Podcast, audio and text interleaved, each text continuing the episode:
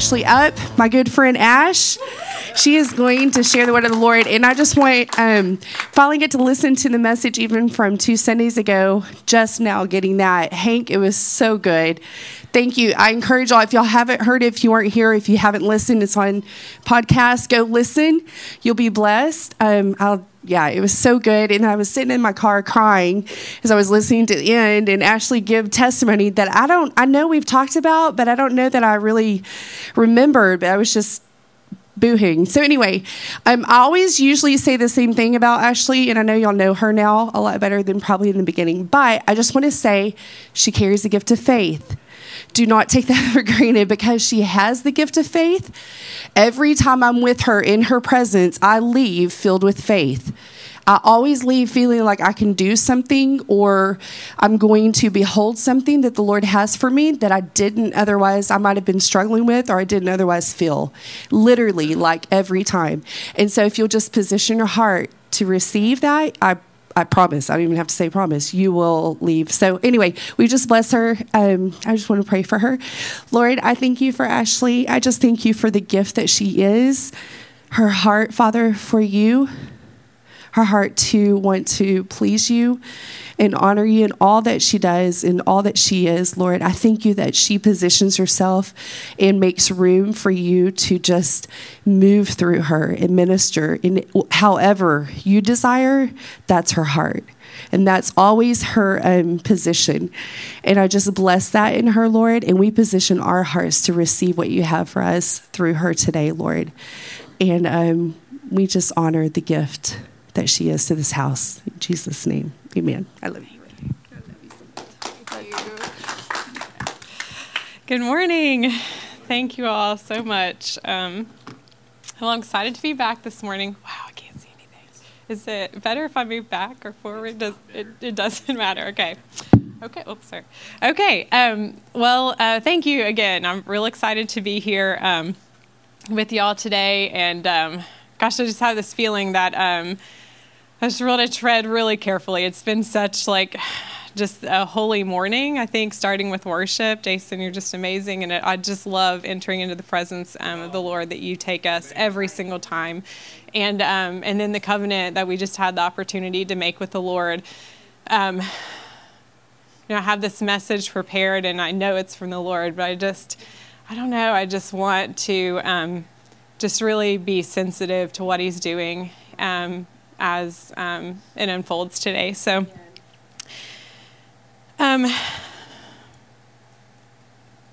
so today I want to talk with us about the plan that God has for us to engage our hearts to His fully. And I want to start actually with um, an embarrassing story of mine.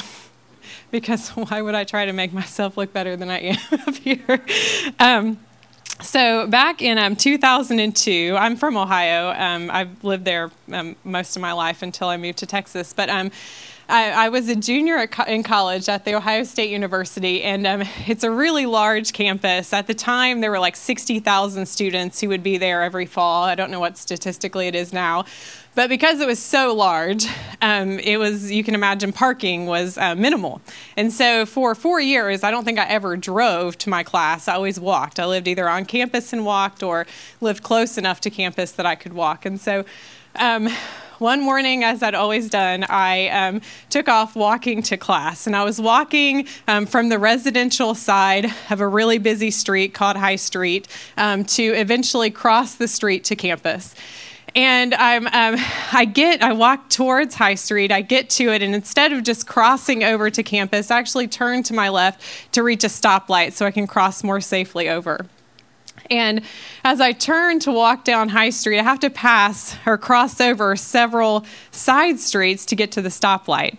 And so typically, this is not a problem because it's a very pedestrian friendly area. There's lots of walkers, as you can imagine. And so I turn to um, cross one of the side streets to get to the stoplight, and I step off of the curb and I start walking across the side street, and all of a sudden I feel this like pressure against the side of my calf.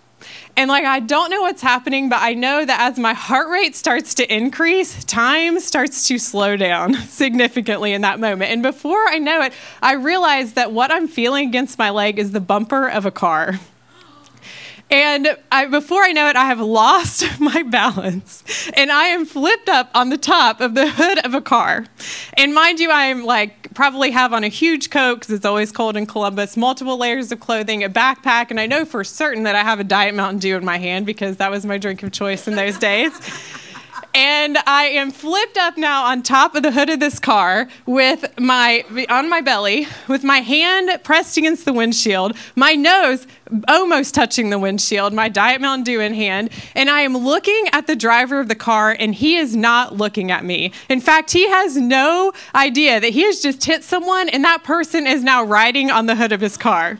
And as I said, time has slowed down to the point where it feels like probably 5 minutes, although it was probably more like 10 seconds. And all I can think to myself, looking at this man who is not looking at me, is, Why aren't you looking at me? Look at me. And finally, after what seemed like an eternity, of balancing my Diet Mountain Dew and looking at this man in the face, he turns to look at me. And I have never seen so many emotions contorted into one man's face in my entire life as his face, as his look of horror and shock and confusion as to why there was someone riding on, his, on the hood of his car. So, of course, he slams on his brakes. I jump off as quickly as I can. I take off walking in the direction of my class, and he can't, he can't stop. He's got to keep going with the flow of traffic, but he goes around the block and he comes back and rolls down his window and says, You know, are you okay? And my response to him as I'm walking as quickly as I can to class is, Yes, I'm fine. I'm just really embarrassed right now. And I just keep on walking. And so I've told that story a few times in my life since then because a it's not every day you get hit by a car and you're not hurt. And but every time i i tell it i think to myself like i was so embarrassed but why was i embarrassed? Like i did nothing wrong in that scenario. Like i was just a pedestrian walking across the street as always but in my mind i was absolutely mortified and humiliated for for no reason. I mean, I thought to myself like, Ashley, what are you embarrassed of? Like your existence? Like you could not have done anything differently in that moment.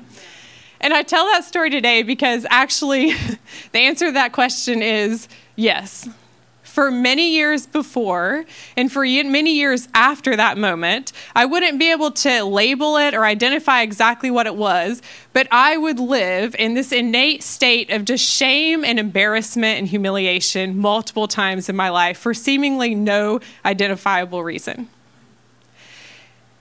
And so I want to take, or I want to go back to that story in a little bit and talk to you about the God's plan for my life in that area. But before I do, I want to take a look at the life of Moses, at least the early life of Moses.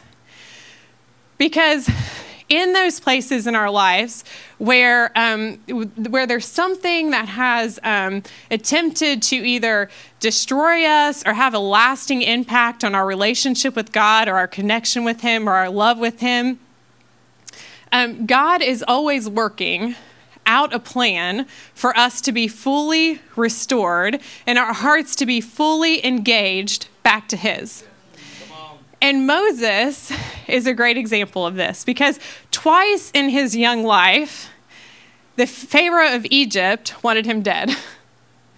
And both times, the Lord had a plan, a divine plan for his restoration and, and rescue. And so the first one I want to talk about is at his very birth. He was born into a time when uh, Pharaoh, uh, king of Egypt, had issued a, a, sovereign death decree that all males born to Hebrew women at that time should be thrown into the Nile River to die. So he had this fear that the Hebrews were getting too powerful and too strong in an effort to keep them weak and keep them powerless. This was his plan of attack. But as we know, Moses' mother, um, God bless her, she was like, That's not happening to my son. And she um, creates a plan for him to be rescued by Pharaoh's daughter, and he ends up living um, in, the, in the palace for his life, for, as he grows up. Well, I found it interesting as I was telling recently, I was just telling Rosie this very story, and I found it interesting that the very thing, the, sever, the sovereign death decree over uh, Moses' life that was supposed to be was supposed to destroy him upon birth before he ever had a chance to start, eventually becomes the very way that God would rescue not even not only Moses, but his entire people. Because if you remember the final plague of God that he um, uh, pronounces or um, brings to Egypt was also a sovereign death decree that every firstborn in the land would die without the blood of the lamb on the door. And so I thought, Lord, this is just like you, and it always is, that you would use the very thing meant to destroy us yeah. to be the thing that you use to rescue us in the end. But this not only happened once, but happened again to Moses. Because as you can remember, he grew up in the palace, and one day he was looking outside and he saw an Egyptian beating a Hebrew, and there was something that rose up within him. Reading this story, I thought, you know what? I bet that's probably just his the identity that God gave him for justice for his people rose up within him, but instead of waiting on the Lord and walking out, you know, the salvation of the Israelites in God's timing and in God's plan, he takes it upon himself and he kills the Egyptian and he tries to hide it. But of course, we know that it's not hidden. And Pharaoh finds out, and for the second time in his short life, he wants him dead. And so, as a result of his sin, Moses takes off to Midian and he hides out there for several years and he's you know gets married he's created a life for himself and he finds himself on mount sinai. And this is where god shows up to him, to him um, in, the bur- uh, in the burning bush. And he says moses and he reveals his plan to moses. Moses i want you to go back to egypt the place that you're running from the place that you're hiding from and I want you to rescue my people. And Moses, of course, is a little bit hesitant, thinking, you know, they're not going to believe me. Do you know what I did there? And God says, No, I want you to go, and I'm going to be with you.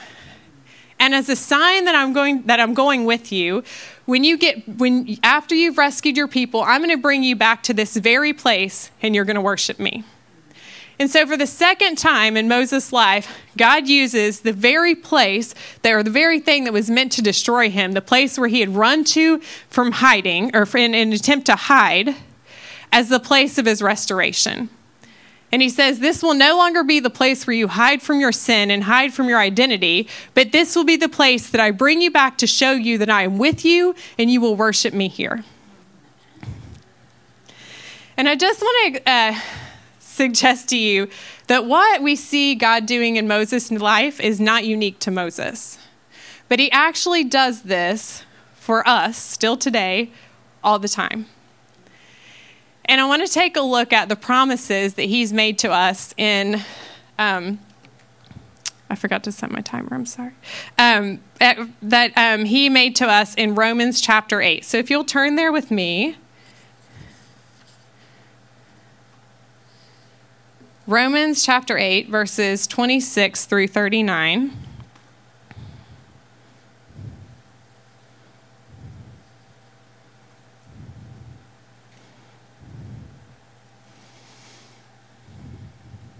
And I just want to read through here and I just want to look at um, what God promises in this uh, place of re- restoring our hearts and bringing us back to Him. It says, In the same way that the Spirit comes to us, this is the Amplified Version, and helps us in our weakness, we do not know what to pray, what prayer to offer or how to offer it as we should. But the Spirit Himself knows our need and at the right time intercedes in our behalf with sighs and groanings too deep for words. And He who searches the hearts knows that what the mind of the Spirit is because the Spirit intercedes before God on behalf of God's people in accordance with God's will. And so I want to stop right there and point out um, the first, if you will, line of offense or a line, line of uh, attack that the Lord is um, using to bring us back to Himself, and that's that He, that the Holy Spirit Himself is interceding on our behalf that God's will would be made manifest in our life. And he does it in ways that we ourselves couldn't even do it. It says with um, with groans and um, um, what did it say? Sighs too deep for words. So, in his sovereignty, he searches our hearts, he searches the will of God, and he intercedes that those things that God has planned for us would, be, would, be, uh, would happen in our life, that his will would be made manifest in our lives. And so we go to verse 28, and we know what great confidence that God, who is deeply concerned about us, causes all things to work together as a plan for good for those who love God, to those who are called according to his purpose and plan. For those whom he foreknew, he also predestined to be conformed to the image of his Son, so that he would be the firstborn among many believers. And those whom he predestined, he called, and those he called, he also justified and those he justified, he also glorified. And so we see now the second person of the Trinity, God himself, has, is working all things together for a plan that he has in place for our good, for our restoration back to him. And he says, For those that I've called, or that I've predestined, I've called, and those that I've called, I've justified, which he just means he's declared us free from guilt and sin. And those he's justified, he also glorified, which the translation is raising them back to heavenly dignity. So he no longer, or no, not only wants to um, declare us free from guilt, uh, from the guilt of sin, sin, but he wants to restore our heavenly dignity. And he wants to restore us to our proper place and positioning with him in heavenly places. So let's move on to verse 31. What then shall we say to all these things? If God is for us, who can be against us? He who does not spare even his own son, but gave him up for all, how will he not also, along with him, graciously give us all things? Who will bring any charge against God's elect? Is it God who it is God who justifies us? Who is the one who condemns us? Jesus Christ, the one who died to pay our penalty, and more than that, who was raised from the dead, and who is at the right hand of God, interceding for us. Who shall ever separate us from the love of Christ? Will tribulation or distress or persecution or famine or nakedness or danger or sword? And so we see now that the third person of the Trinity is also fighting on our behalf. Jesus Christ himself has not only died and been resurrected to pay the penalty of our sins so that we don't have to do it, but now he sits at the right hand of God and he intercedes that nothing would separate us from his love. We have every person in the Trinity right now fighting for us and fighting for our restoration, that our hearts would be fully engaged with him. And I want to suggest that, he, that, that in the process of this, they have a divine plan for each one of us. But Paul goes on even further, and he gives us, my interpretation, he gives us something that we can also do in this. If we have the Trinity praying and interceding on our behalf, um, that God's will and plan and His love would be made manifest in our lives, then what is it that we're to do? In verse 37, it says, says, Yet in all these things we are more than conquerors and gain an overwhelming victory through him who loved us. For I am convinced that neither death, nor life, nor angels, nor principalities, nor things present and threatening, nor things to come, nor powers, nor height, nor depth, nor any other created thing will be able to separate us from the love of God, which is in Christ Jesus our Lord. And so when Paul says, and yet in all these things we are more than conquerors, I used to think that meant that we just um, sit back and it's our birthright to overcome, which I believe that's true. But if he says that we are more than conquerors, it seems to me that we have to be actively attempting to conquer something in order to be conquerors. And so I feel like today there's an invitation to partner with the Lord to overcome anything that would stand between us and the perfect love of God. And just kind of as Jared was talking today, I just kind of felt like it fit that we're, you know, to change our mindset, to not sit back and wait for something to happen, even if it is a promise to God, but actively pursue Him and be obedient to the things that He calls us to do to see those things happen in our lives.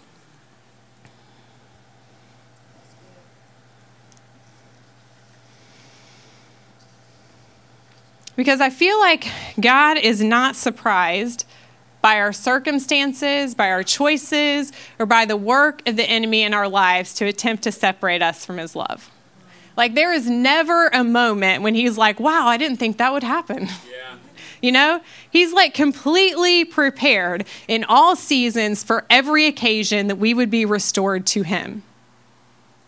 And he makes us a couple of more promises that I want to read because I just think it's helpful to remember who he is. Yeah. Psalm 34, 17 and 18. It says, When the righteous cry for help, the Lord hears and rescues them from their distress and troubles. The Lord is near to the brokenhearted, He saves those who are crushed in spirit. And again, I just want to point out that this is who God is. When we cry out for help, He rescues us.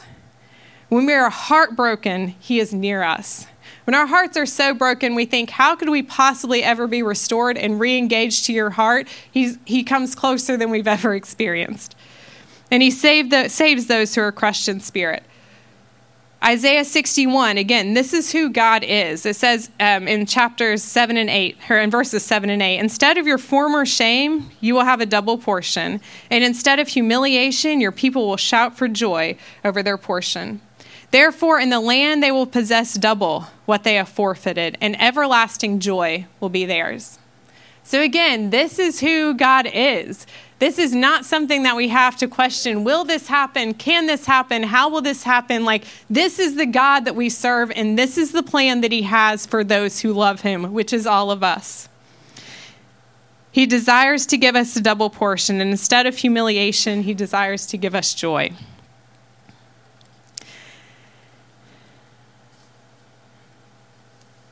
So when um, I was in the fourth grade, it's a long time ago, when I was nine years old, I have this memory of me figuratively gathering up something really valuable.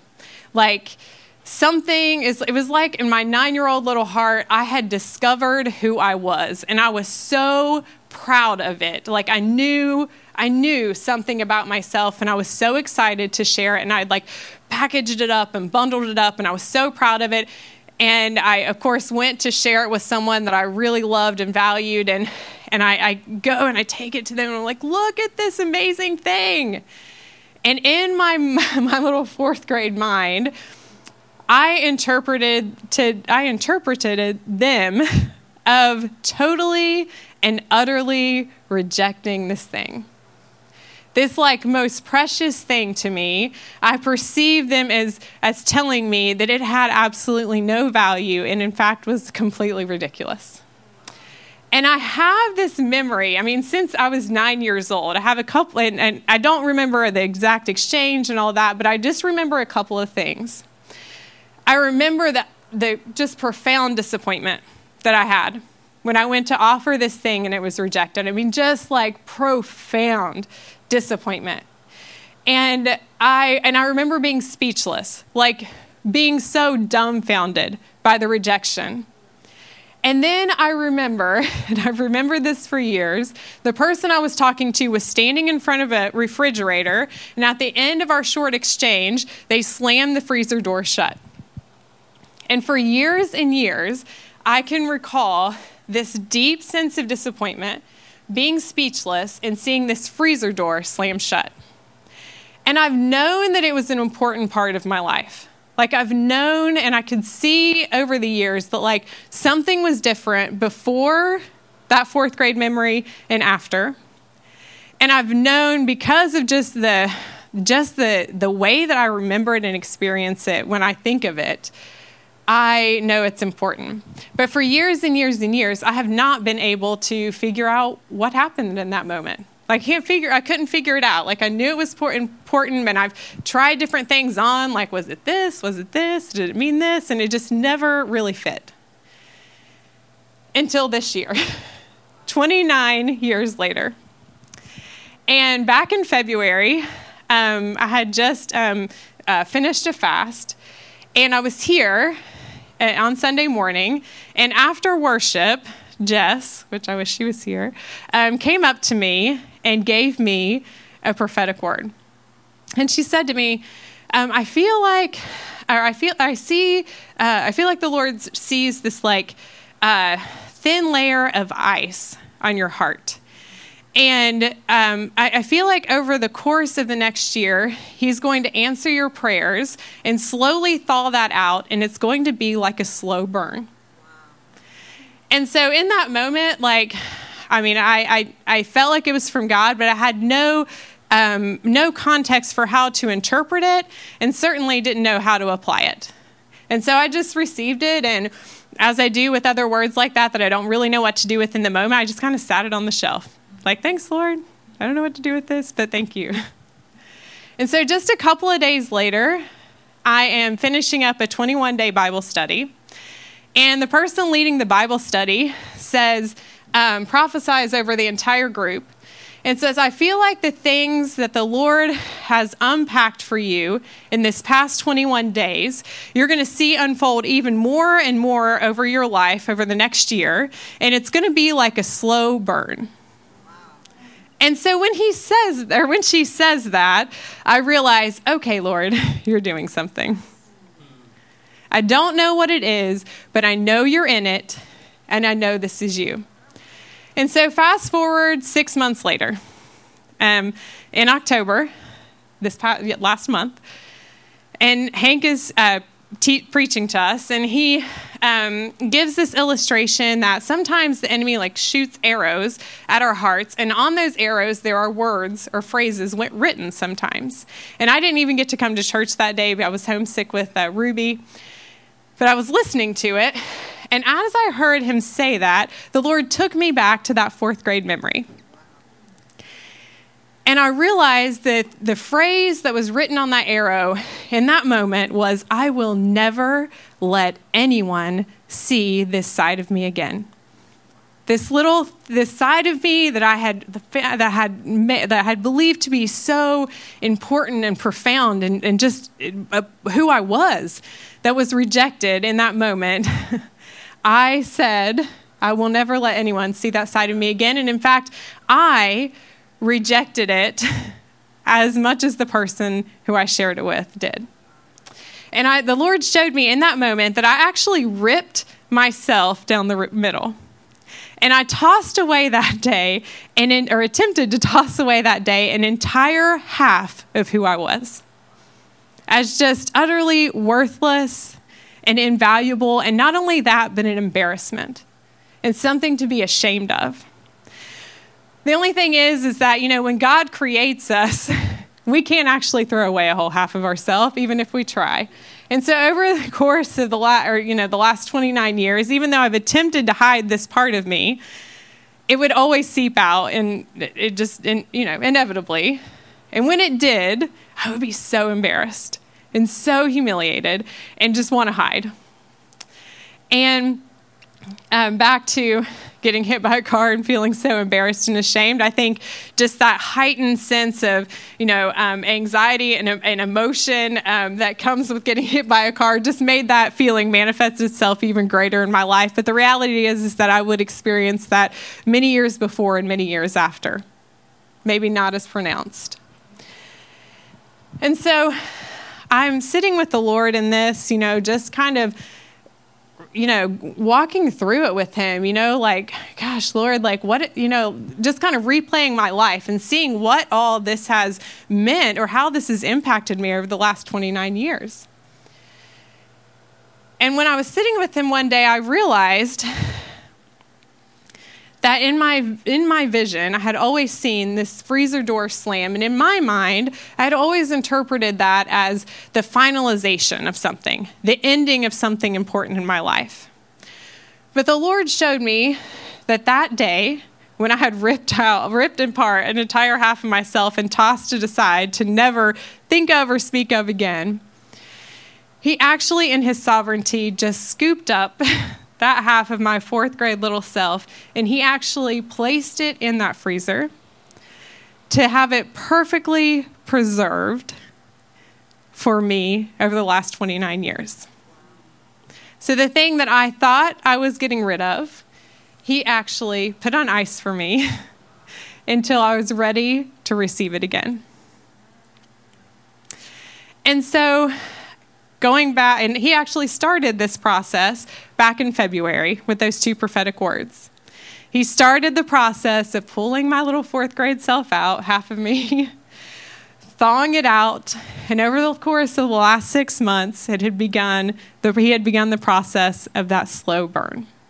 So that by the time October came and I heard that, um, that, that teaching of Hank's and the Lord showed me what had happened, I would be perfectly ready to be put back together. And I saw that in my mind's eye. I saw him for the first time in 29 years just put me so perfectly back together as one whole that he had always created and had always intended for me to be, and he just stitched it right up. And it was like nothing had ever, like I had not even missed a beat.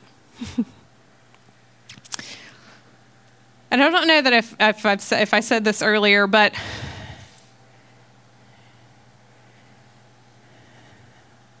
These things that the things that um, Moses experienced in God's sovereign plan for his life of using the very thing that was meant to destroy him as the thing that he would use for his restoration.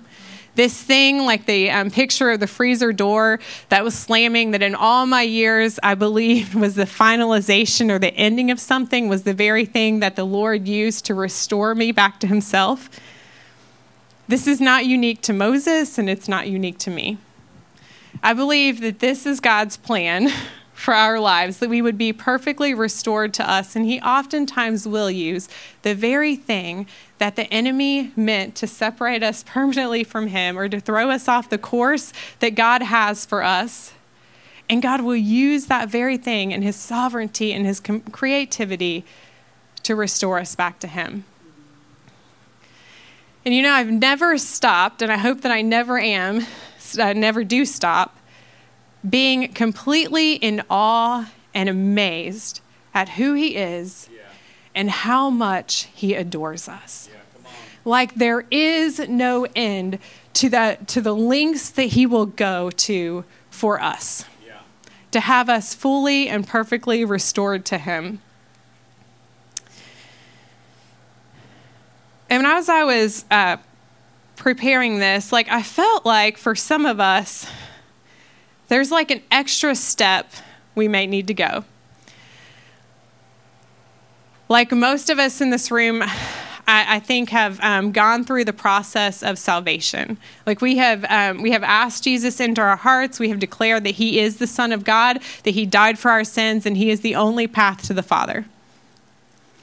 And I think for many of us, and especially over the last few weeks, like the sermons that we've been listening to, we may have even had some, um, some really deep wounds healed because He is so good at that. But for some of us, I thought there may be a place for us, an invitation for us to re engage that part of us that's been healed but has been inactive for a really long time. And I had this picture of like a, um, a broken leg. You know, when you break your leg, like you, you get, you, it's reset, you, you get surgery, you have a cast on, it's healed, but then you at some point have to re engage it and learn to walk on it again. And so I felt like for some of us, that was what would, the Lord wanted to do today, was to help us re-engage that part of us that's been healed, but has been inactive for quite a while. And I thought, I, I felt like the way that he was inviting us to do that was to get alone with him. There was just something about, and I know we talk a lot about, and we should, community and you know being with each other. You know, uh, wise counsel, iron sharpens iron. Those are all very good things and cannot be understated. But for this, I felt like there was something about getting alone with God, just you and just Him, and letting Him restore your heart to His, to re-engage your heart to His. Almost like if He were holding your face, sitting right in front of you and saying, I love you. You're worth it. You're everything I ever wanted. You can trust me with your heart. And the final verse I want to read is um, from Colossians 4, verse 2, in the turning or, the um, Passion Translation. Colossians 4, verse 2, it says, be faithful to pray as intercessors who are fully alert and giving thanks to God. And I thought that in this place of getting alone with God, to re engage our heart with His, that we were being called to faithfully pray as intercessors for ourselves. You know, just as I um, talked about in Romans 8, you know, uh, that we are more than conquerors, and in order to be conquerors, we have to be actively conquering something. I thought being faithful intercessors for ourselves in this place would be a good place to start. And the rest of the verse says, um, being alert so, not going in there and just haphazardly throwing up prayers that we hope that God will hear, or, um, you know, that we just know that out of just sheer obedience that we will do it, although there is a place for that in our, in our faith life. I understand that. I've been there. But I feel like being fully alert as we intercede for ourselves and being expectant that when we ask, He will answer. That when we fight for ourselves, we are just coming alongside Him and doing what He Himself is already in the, doing. And then finally, giving thanks to God. You know, this song that we sang at the end about Thanksgiving, I mean, I don't think there's any greater highway to his heart than Thanksgiving. There is nothing that can draw us closer to him than to have a thankful heart and thank him for who he is, for what he's done, for what he's doing, and what he will continue to do in our lives.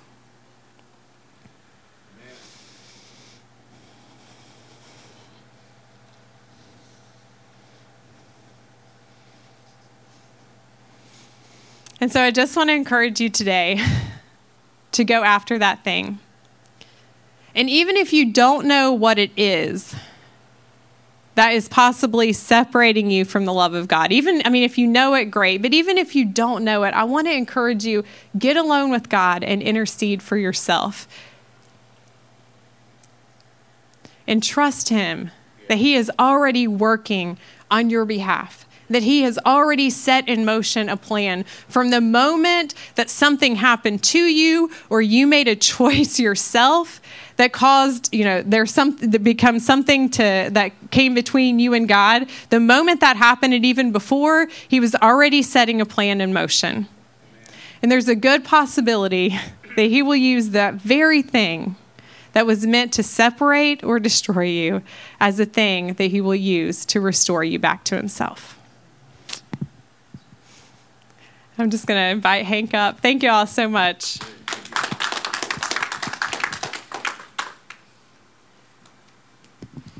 No, it's so good. It really is. I just I'm always baffled. I'm married to her, but yet the the relational understanding of connection with God actually has. I, when I when we um uh, well before I ever met Ashley, um, um, I don't know, young men. A lot of times will have the uh, uh, they'll create a list of what the requirements are for a wife, or you know, vice versa, or you know, for, like they have this like ten, you know, and then someone once told me, uh, you know, like just be be wowed about the way they love Jesus. I was like, okay, cool. That's a cool. I don't need a list. I just just be wowed. And then in our dating life, that was it. I like probably twenty times. I'm like, like I said like verbally out loud, wow wow. And so that's, that's I, every single time I, I, get to say wow uh, to my wife. And um, the, I love the, the call just to engage your heart with the Lord. Um, and um, I've, I don't know. I, I kind of live by the, uh, the, the mentality of um, how do you learn to do something? Well, just start doing it. just just do it, and then then you begin to learn through it. Like how do I pray? I don't just start. Just start praying a lot. Yeah, just start doing that more. And uh, and so if, if you're if you're listening to Ashley and you're like you're, you you have this the faith is rising, as Mandy says about, uh, uh, and what do I do? Well, just do whatever it is on your heart. Uh, meet with the Lord. Actually, like plan tomorrow morning, this afternoon, you know, whatever, tomorrow morning or something like that. Just like I'm going to meet with the Lord and I'm going to sit there and wait. And, and this um, plan the Lord has for you um, is there. It's actually, it's, it's, it's there. It, it's happening. And what we do is we just wait upon the Lord and watch Him and be thankful. You know, I, I, would encourage you guys don't say anything except for thank you, Holy Spirit. Like talk with the Holy Spirit inside of you and be thank, thank you for 10 minutes before you even actually start saying anything or praying anything. Um, or like say thank you and then listen for another 30 minutes and then I don't whatever, you know, just engage your heart in the Lord. And, and uh, uh, the, the, um, the thought that popped in my mind was, you know, when Jesus t- to the man, you know, who was lowered through the ceiling, pick up your mat and walk. And um, it kind of goes along with what Jared said earlier, the covenant, uh, do the prophetic act. And then as Ashley's talking well too, is, is, is the dude picked up his mat, rolled it up. That's why I saw him was rolling it up. And then walking out of the house, stopping for a second. This is my mind now. This is not biblical. I'm sure it probably happened though. He took that mat and threw it away. just like just found like a dumpster, found a trash can, just boom, and walked out. And um, I I want like throw away the old, throw, you know, like engage, like you know, just engage with what the Lord is doing now. Put faith into what He's going to do now. And so, Jesus, I release that Lord faith to walk out the healing process, the the plan of action that you're doing, Lord. That I pray for the faith to partner with you, even if we're in the middle of it, Lord. And we're we, there's more years to come in our process that even if we're in the middle of it, give us faith, Lord, to walk it out, walk out our healing, to do it, Lord. I just release that in Jesus' name over everybody in this room.